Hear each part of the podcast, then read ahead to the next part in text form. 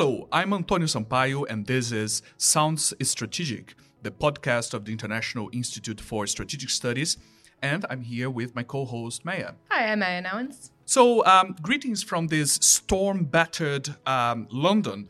Uh, and we're going to move today to a topic from another stormy area of international politics, which is, of course, the Middle East.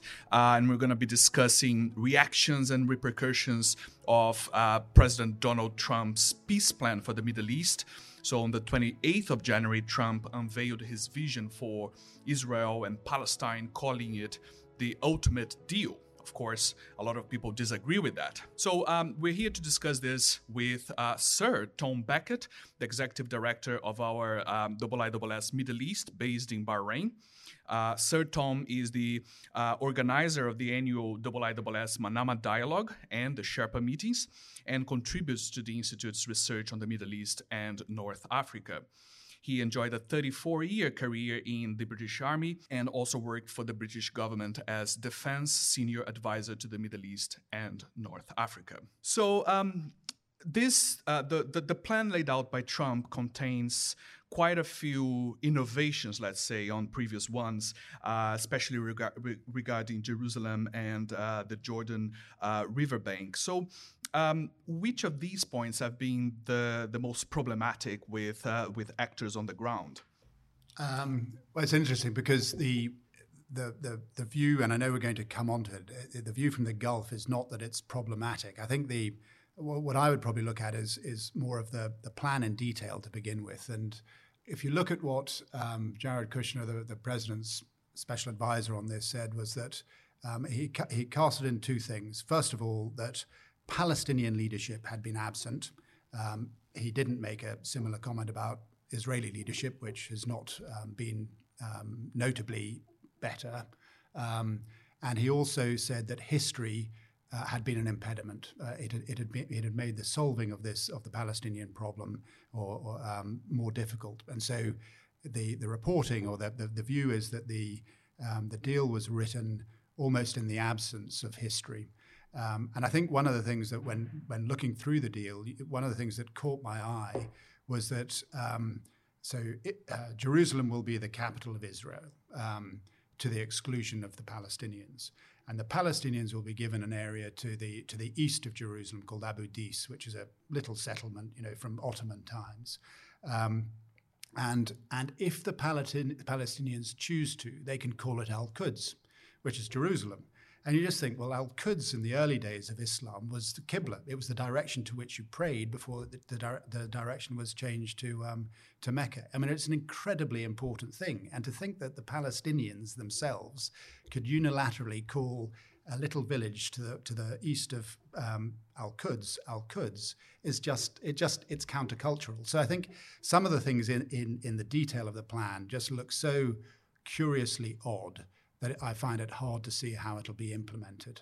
One thing that is, is notable is that people appreciate that something has to change um, if there's going to be a solution. And so, what you saw to begin with from many of the Gulf governments was, um, uh, and it's for two reasons, but uh, saying that um, they welcomed the efforts that the Trump administration had put into coming up with a plan.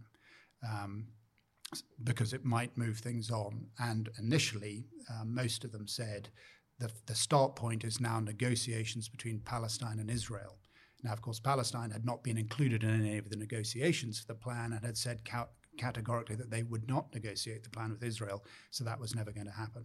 But the second thing of, of, the, of their, the initial governmental response from the region um, was that it looked more like uh, demonstrating cooperation with the Trump administration than happiness with a plan. So, what have the responses been in the region from countries that you've seen? So, I mean, I think probably one of the number of elements, but I think the, the first one is there's the pragmatic piece. So, um, again, um, what uh, Jared Kushner said was that the plan has got to reflect the facts on the ground. Um, and at the time when he said that, a lot of a lot of commentator the commentariat was saying, What does that mean? That international law is no, no longer relevant, only the strong prevail.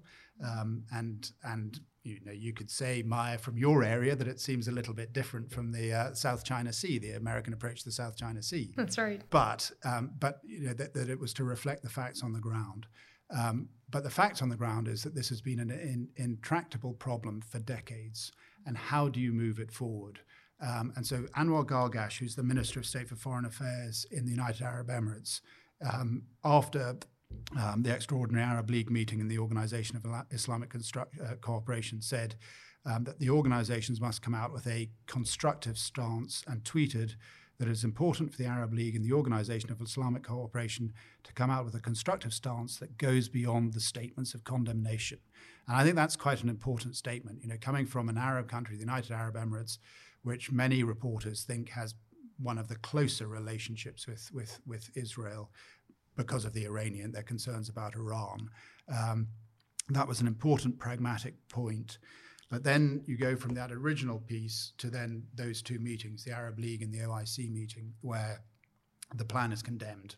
Um, uh, and the, there's a unified stance that the that no one will discuss it with Israel, so that so that they won't discuss it with Israel. Um, and, and that is more reflective of the views of the population of the region. So we in the Middle East office did a bit of looking at what, what was coming out. So we looked at the government positions, which I've reflected there, and then not, not rowing back, but just um, saying what they've always said. You've got to respect the Palestinian rights, 1967, Oslo, et cetera, et cetera, et cetera. That's what we've got to have, not this new drawing up of a plan. Um, so that was the government stance the government or newspapers in the region, and pretty well all of them have a governmental affiliation, were allowed to be quite um, uh, to, to express opposition to the plan. Some ways, that's quite good because the governments can have a pragmatic, you know, sort of we've got to live in the 21st century response, but their papers can talk to the population and say the things that the population want to hear. The question then is: Is that the, what the population actually thinks in the in the Gulf region? And we're looking at, at it and dividing it up into sort of 50 to 70, 30 to 50, and then and then younger age group is that predominantly yes, it's still it is still seen whether it's ideological or religious um, that the Palestinian people need a homeland. Um, it's very much an ideological stance for older people. For younger people, it's it's also a human rights piece. You know, a nation should have an there should be nationhood, and they should have a, they should have a place. Um, and and only occasionally do you find um, people, and then normally in the policy making arena, talking about how do we actually take this forward, reflecting what um, Dr. Anwar Gargash, the Minister of State for Foreign Affairs, said. So, um, public perception in the region um, remains that this is a this is a this is a very sensitive subject, and I think the governments of the region know that. You know, they know that they've got to move it on, but at the same time, they can't lose their constituency. So going back to the um, the document that originated this response, the the Trump plan, it seems that uh, the U.S. government is saying we have to put history a little bit in the back seat and take a more pragmatic approach. But even if you look through a pragmatic approach, um, there are elements of the plan that have been criticized on that front. So, for instance, the issue of water access. So, obviously, the Jordan River, uh, the, the plan says that it would be under sovereignty of uh, Israeli sovereignty. Um, and the areas that are being given to, to the Palestinians, the Negev desert, are, you know, a desert. Um, so, so how, how um, have these this what seems like a very obvious problem in the plan has this been addressed by the the actors involved? How much uh, you know um, uh, uh, pushback has that um, uh, erupted in, in the region? Well i think i think because the plan was kept um, uh, so um, uh, kept confidential for so long that people didn't know what the actual details would be. And that was deliberate. I think it was the um, American ambassador to Israel said, we're, we're not, go-, and this is a, uh, last year, I think, and I, I, hopefully I'm, I'm, uh, I'm uh, paraphrasing him correctly, we're not going to release the details because when we do, people get killed. So, um, so, so they, they deliberately didn't. They didn't um, negotiate with the Palestinians. Palestinians weren't going to negotiate with them in any case. Um, so, so this was done in isolation, and as a result, um, it favors Israel. It favors the, it favors the, the facts on the ground. It favors the, the settlements. It favors um, Israel's position. It favors Israel's security, whether it's water security or national security. I wonder then about the timing of its release. How much do you think this is related to the um, the plan actually having been decided in its entirety because it was the right time to release it? It was done uh, from their perspective, from the U.S.'s perspective, or do you think it's been timed um, for domestic political reasons instead? Um, it's tricky to know for sure. I mean, I think uh, with a year, well, with 11 months to go in an election campaign, it's plenty of time for the plan to be consigned to the dustbin, which cannot be good if you said that you are going to secure the deal of the century um, for the most intractable problem in the world. Mm. So, but it did come out um, at the time of the impeachment, so it was quite distracting there. And it did come out when um, Prime Minister Netanyahu was seeking um, for, when there's coming out for an Israeli a, a re-election um, and and wants to remain in power, not the least so that he doesn't get sent to prison. Right. And what has do you know what the domestic public opinion reaction has been in Israel to the plan?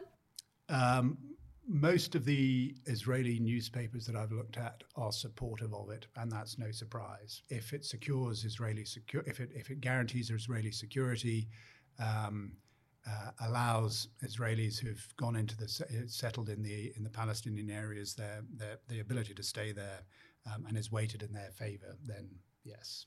But I, but I think I would be uh, it'd be hard to find where I where I read it. But there is disquiet. Um, there are elements of Israeli society that don't see this as fair and and um, a fair deal for the Palestinians. Right, a range of opinions, um, yeah. understandably. Yes. But I think it's interesting that you say that it might not, um, that it might have been a premature move on the U.S.'s part, with, as you said, 11 months to go in the yeah. in the U.S. election. I mean, if as you're, I think you're right to say that if it doesn't work out, that will be, I think, a, a little bit of an obstacle, um, I suppose, in terms of delivering on promises. Although, I mean, because in the scale of the of the, the longevity of this problem, eleven months is such a short space of time that you could say, "Don't worry, in the next administration, we'll make it work."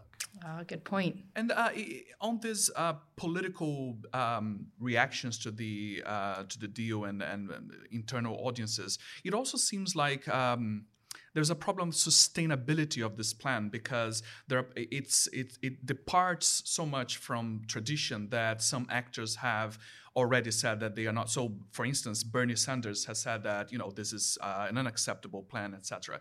Um, and I presume that actors inside Israel have also, as you said, like uh, said that it's it's, it's unfair, uh, and also the fact that um, the new map drawn by this plan sort of surrounds the Palestinian territories with Israel um, sovereignty. Um, so, is there a concern among uh, the authors of this plan and the broader region that um, uh, even if in the unlikely case that the, you know the Palestinians could perhaps um, be um, amenable to um, uh, something close to this plan, that it wouldn't be sustainable in the first place because other political actors afterwards would just you know scrap it. Yes, I mean I think from the very start is saying that it's a it's an enactable plan. There there may be elements of it, and and one of the um, regional uh, foreign ministers or assistant foreign ministers did say, let's look at some of the elements that are workable within it. I, would need to check who it was. So there may be parts of it, but whenever anyone produces a plan like this, they say, don't cherry pick from it. You've got to do it in the whole, but you can't do this one in the whole. So, so um, with America and Israel, I'm sure they would think that they can do what they want to do. I mean, it was interesting, as I said, after the um, after the Arab League and OIC meetings, that um, Netanyahu, Prime Minister Netanyahu, said that he was going to immediately annex those those parts of uh, Palestinian territory that they were in. Uh, when they saw the response, when the US saw the response, um, the ambassador, or reportedly the ambassador said, "No, you can't." For the first thing is that you know the map doesn't actually define the ground yet. It's just a piece of paper with some goose eggs on it. So they've got to actually do that. So that's been put off until after the election. Where, where, as things stand now, um, where do we go from here? Is there uh, an attempt um, by the US or perhaps Middle Eastern governments that are more sympathetic to this deal to recover, as you said, aspects of the deal that are um, that are more doable, um, or is it a complete uh, stall, a complete uh, halt to, to to to whatever plan this is? Yeah, I mean, I think my my guess would be that it's uh, stall is one word. It's it's waiting to see what America proposes next. America's put this out. People will reflect on it. They'll they'll look at the detail of it. Um, the statements have been made by, by the Arab governments and by, the, by their um, intergovernmental organizations, and they're really now waiting to see what's next. Um, and until they see what's next, they won't know how to respond.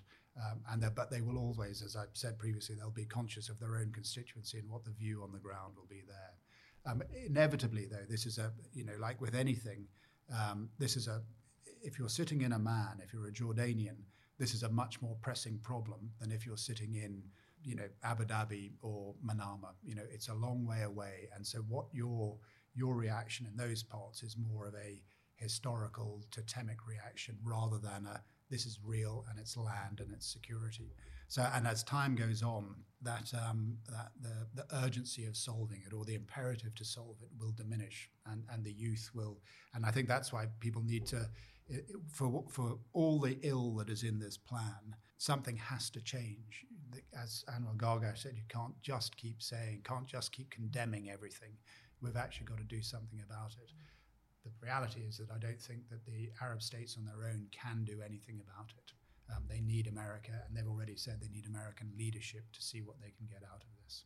Well, it'll be interesting to see how this develops then in the next year or so. It'll be very interesting because the American leadership has been in the region has been somewhat patchy recently. Now, if you're someone who's involved in security policy, analysis, or research, you might be interested to hear about the new edition of the Military Balance. The IISS has been publishing it for over 60 years and it covers 171 countries around the world.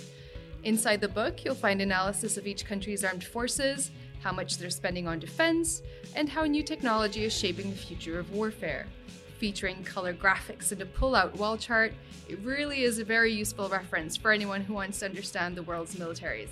It's just been published, and you can find out more on www.iiss.org.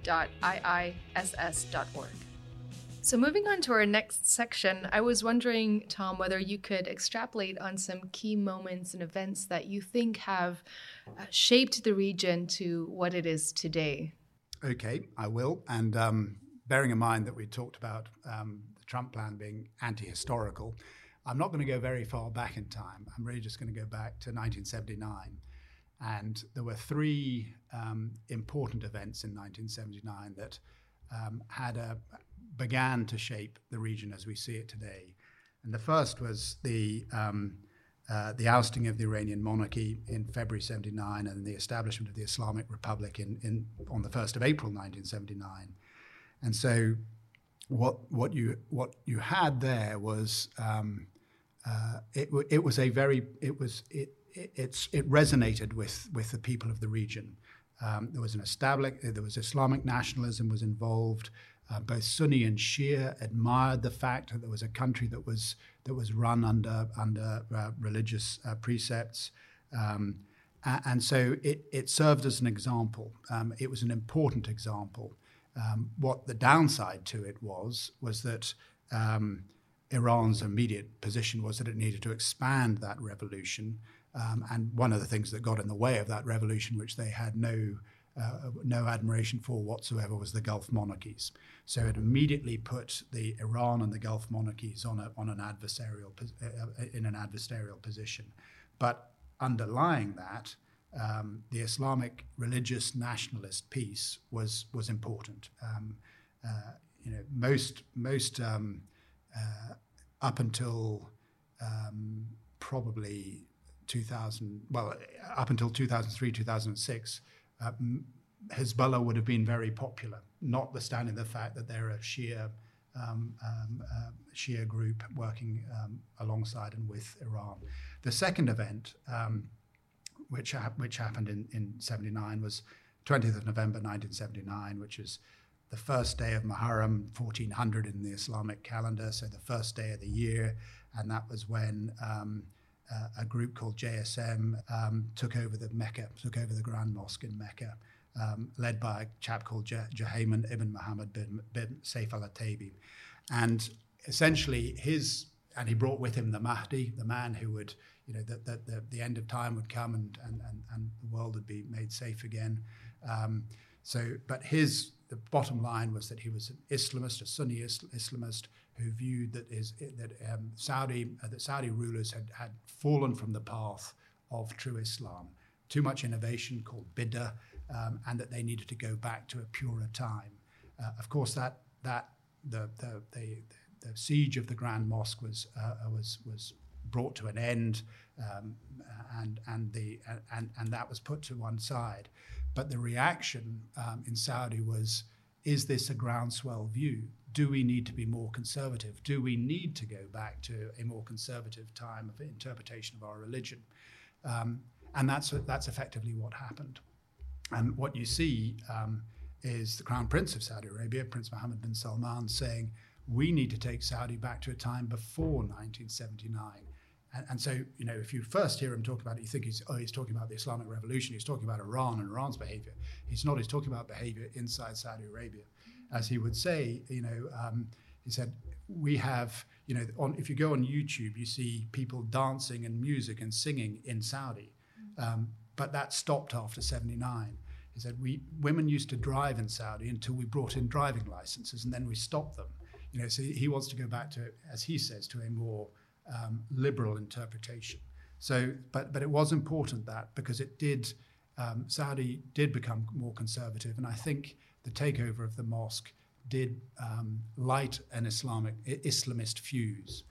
So the next event that was important was the um, the beginning of the Soviet-Afghan War the, in December '79, because even though you know the, the numbers are small, you know three, four thousand, maybe maybe more, Arab Arabs went to fight in Afghanistan or went to Afghanistan. Actually, not many of them did fighting.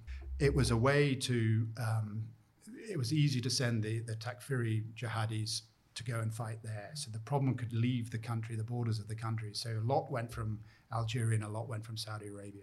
And at the end of the Afghan war, they came back. So you then have. Um, so the, the, the, the, Afghan war ends in um, uh, 1989, I guess. Uh, yeah, 1989, um, and you have the Af- what they what they even called themselves the Afghan Arabs came back. Their ideology much stronger, their Islamist ideology much stronger. And that's where, from which 9 11 comes from, and so on and so forth. Um, so those three events are really important the Islamic Revolution in 79, the takeover of the mosque and the conservatization of Saudi Arabia, um, and then the ability to uh, export or to allow the problem children of that conservative element of, is, the Islamist element to go and fight in, in the Afghan war not recognizing that they're going to come back and come back to haunt us. Mm. Um, so that was that was that part, and then you had 9/11, you had the invasion of Afghanistan, uh, American-led invasion of Af- Afghanistan. Um, at the same time, in 1989, we shouldn't forget that the Berlin Wall came down, and that was really important from our own Western perspective. You know, when I joined the army in 1984, until the wall came down, we sat there as a deterrent to the Soviet Union. Um, one of our uh, chiefs of the general staff, uh, General Sir Peter Wall, said after, uh, you know, when we were stuck in Iraq and Afghanistan, said, um, who would have thought when we were sitting in the, on the West German plains defending the West against Russia or the Soviet Union that we'd be campaigning on, in Mesopotamia and on the Hindu Kush, just as all of our forefathers in the British Empire had been doing. So, but it was, you know, that was an important part because um, we had been 1989 up until then Western. It was the high politics of nuclear deterrence, and it was a focus on Europe. Meanwhile, all of these other proxy wars could go on around the world. One of those proxy wars, of course, being the Afghan war, and the Saudi support, monetary support for it, and America's support for it against Russia. Uh, a lesson that the the jihadis took from it, of course, and as they've said, um, was that they brought down the Soviet Union, um, not all the economic and structural factors that actually existed inside the, um, the which is which is an important um, uh, uh, uh, clarion call for the for the um, uh, Islamists. So, so 89 was again important. It also meant that um, troops that were otherwise sitting on the West German plain could go and defend Kuwait or liberate Kuwait when Saddam Hussein invaded in 91. Um, but meanwhile, the the Islamist threat, because Islamists, you can have Shia Islamists and Sunni Islamists, but the, the Islamist threat that stems from the Sunnah um, was, uh, was, was growing to the extent that you then had 9 11. The response to 9 11 was the, was the uh, invasion of Afghanistan, and then in 2003, the invasion of Iraq. Um, and I was, um, I was as, a, as a commanding officer, I was part of that invasion. And at the time, it seemed to make sense. Um, looking back, I would say I think it's probably the greatest strategic mistake of of, of uh, the 21st century. Uh, and why? Because whether you liked him or not, and one shouldn't um, uh, forget that Saddam Hussein was a was a tyrant and a dictator.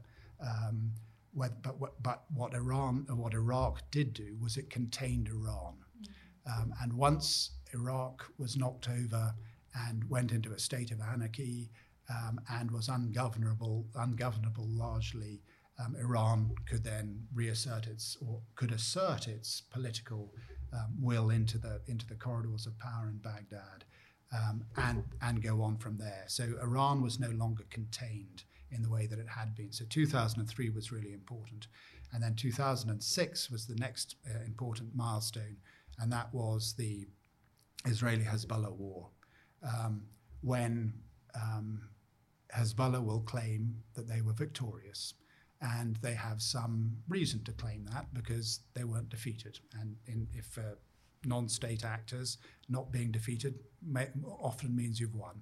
Um, but again, the, their their response to the Israeli um, uh, Israeli uh, the, in in that war was again held up with pride. There was Arab pride. Didn't matter whether you were Shia or Sunni. There was Arab pride in the ability that this um, group could take on Israel and prevail. So that was a, that was a really important event as well. Um, and then with an uncontained Iran, um, that that and it was really in the 2010s. People, and we all know that the awareness of the Iranian nuclear program became public. Um, what was also became known was that was that a country was not going to stand for Iran having a nuclear capability. And in the euphemism, it was that there was always concern that there was going to be a third party strike on Iran, which would then cause a Gulf War. And that third party, of course, was Israel. So the, the way that you stopped having that third party strike was to enter the negotiations to uh, curtail Iran's nuclear program. And that's where, from where the JCPOA came from. Um, so those are the those are I think are the really important um, events, years, years and events that have occurred. I mean, okay, I, I didn't join the army till 1984, and I'm citing 1979, but I was a I was a kid, a teenager in Bahrain in 1979, and the Afghan War started, and the Islamic Revolution started, and the Mecca takedown started, and so I saw those things, albeit sitting in the middle of the Arabian Arabian Gulf. Um, so, but it, so it's part of my my lifetime and what I've seen as the changes there. And thanks for sharing it with us. It was a, an excellent. Um, uh, uh, briefing on, on, on, the history of, of the region. Uh, and the, what caught my attention, and I've already warned you that I'm, I would ask about non-state armed groups in this podcast.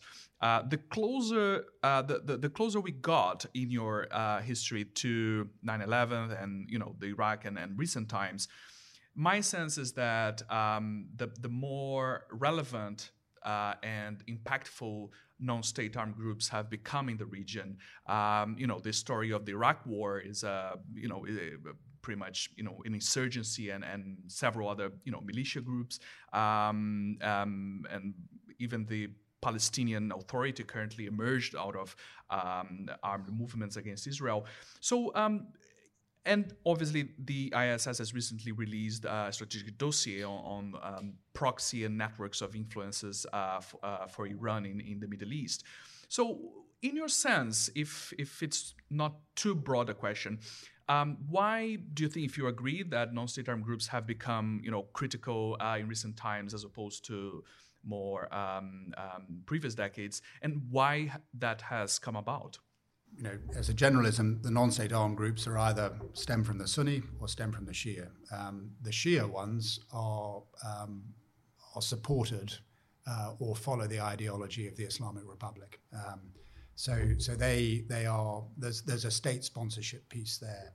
Um, the Sunni ones, that's not the case, and and over the course of of of the the rise of the radical Sunni jihadis, um, as it became apparent that the the risks were um, uh, to the to, to the to the Arab nations were were rising.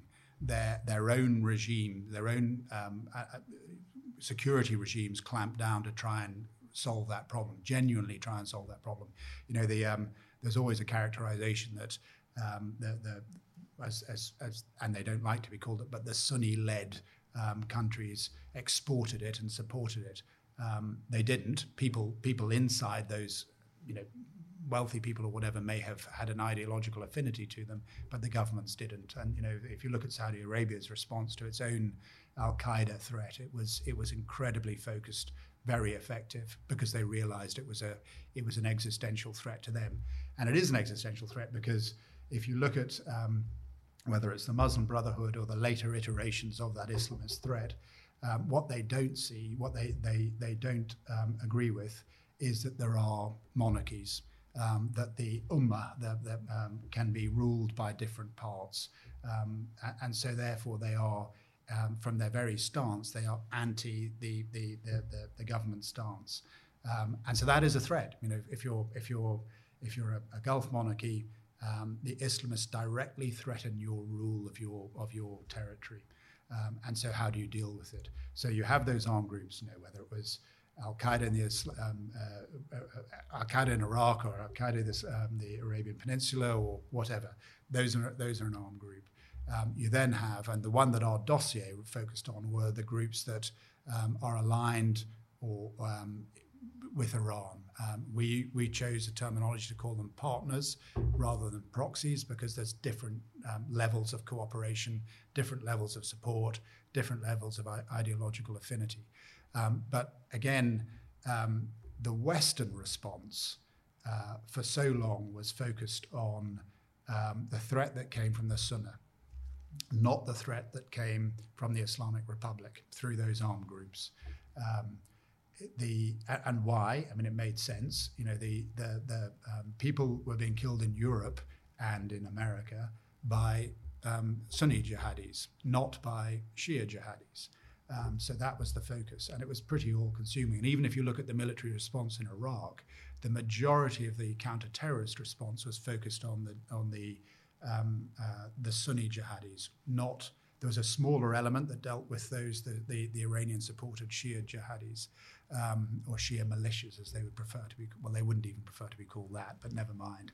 Um, uh, so so the so the the Western policy preferred dealing with the Sunni threat, not the Shia threat, apart from that particular Iranian Shia threat, which was the nuclear program. And so what it didn't do was have a balanced response to all of the others.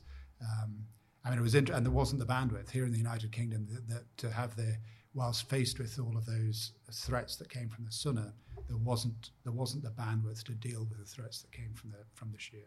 So what struck me in your uh, your outline of the main events that have shaped the region um, to what it is today is that comment that you made about um, in the 1980s, in the lead up to what would eventually be the Gulf War, um, all eyes were on Europe uh, largely, and um, that in the background, uh, other problems were, were left to ferment.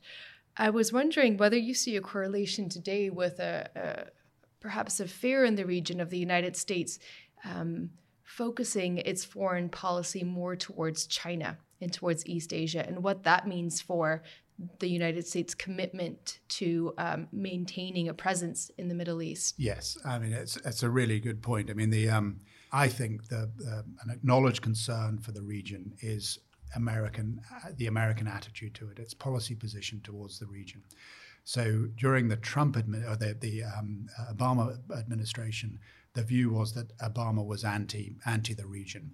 Um, he didn't particularly like the Israelis, and he didn't particularly like the Arab governments either.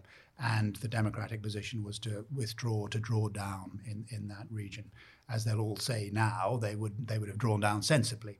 Um, and so the, the, the, Trump policy, Trump's administration's policy, is not particularly different. You know, it is it's a withdrawal from commitments in the region. It's a withdrawal from being the security guarantor, um, which if which which concerns them because it's been a security guarantor for so long that they look elsewhere to how they're going to fill that. Mm-hmm. So yes, I mean I agree that um, uh, whilst whilst whilst we were focused on the Soviet Union in the in the uh, in the 80s um, the region is not sure who to focus on as their as their protector.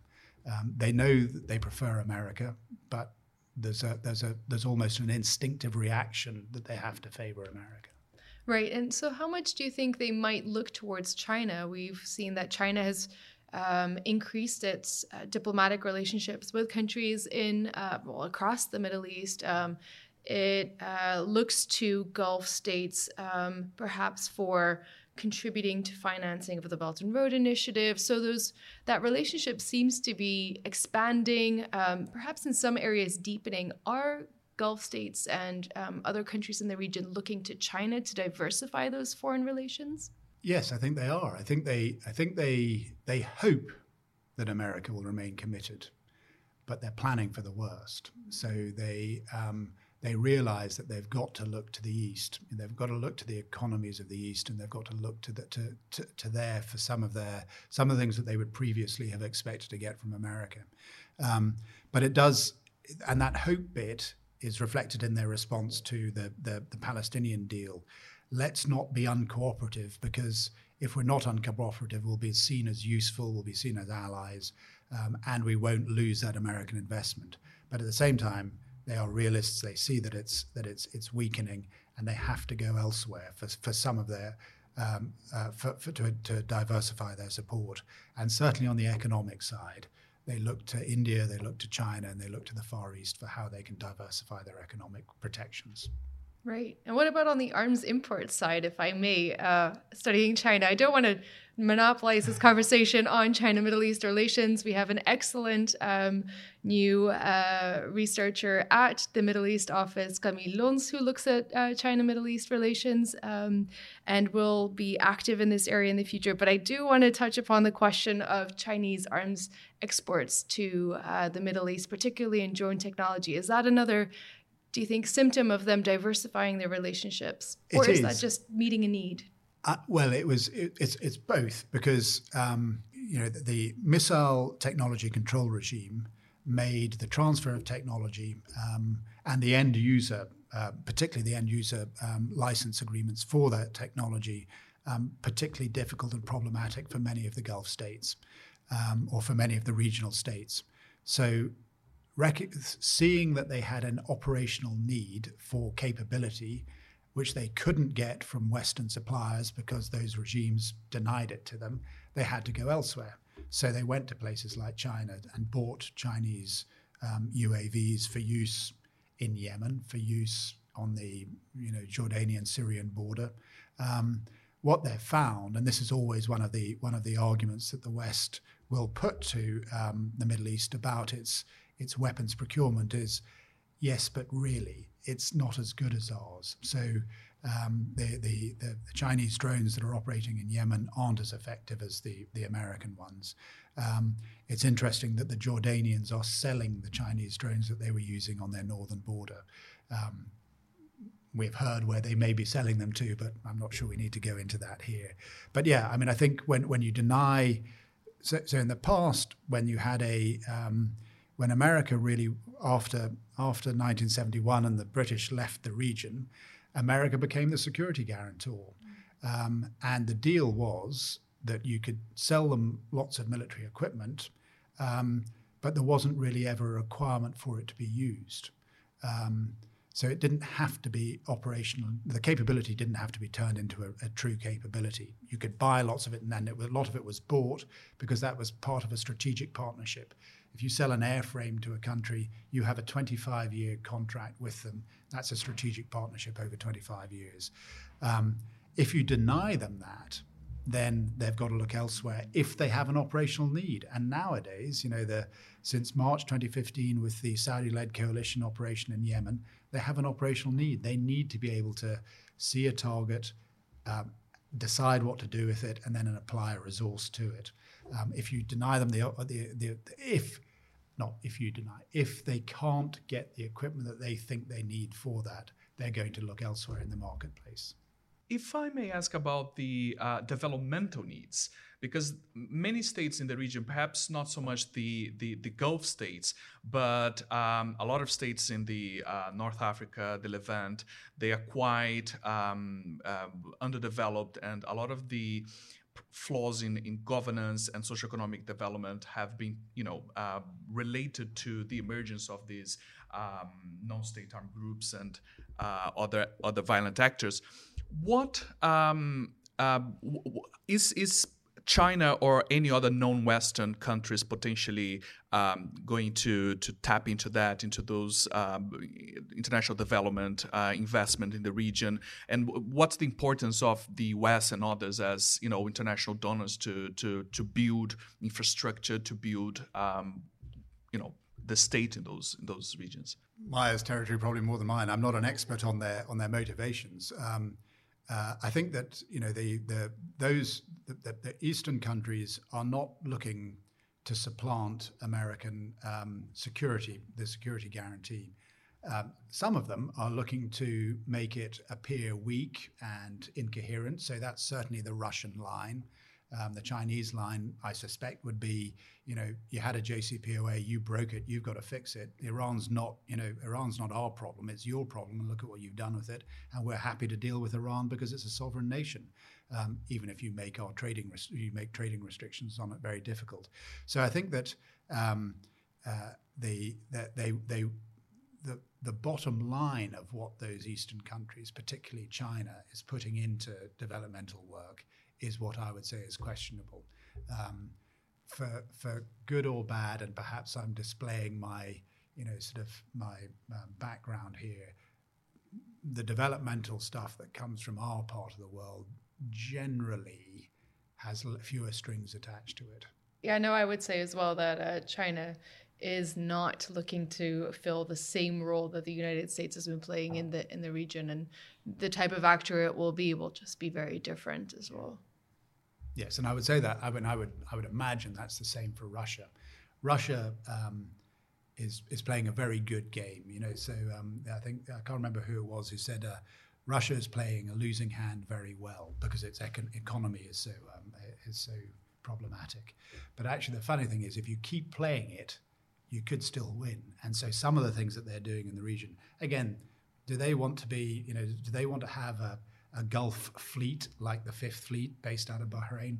I suspect not. I don't think their economy could, could cope with it. But do they want to make life difficult for America's Fifth Fleet? Of course they do. Um, so they'll, they'll, they'll have their joint exercises with China and Iran um, to, to, to uh, propose an alternative solution for security. And Iran loves that. Well, thank you so much, Tom, for sharing your insights into the region. It was a fascinating discussion, and we look forward to reading more research that comes out of the Middle East office um, over the course of the year. And thank you to our listeners for joining us today. Please also subscribe to the Sound Strategy for more in depth discussions like this.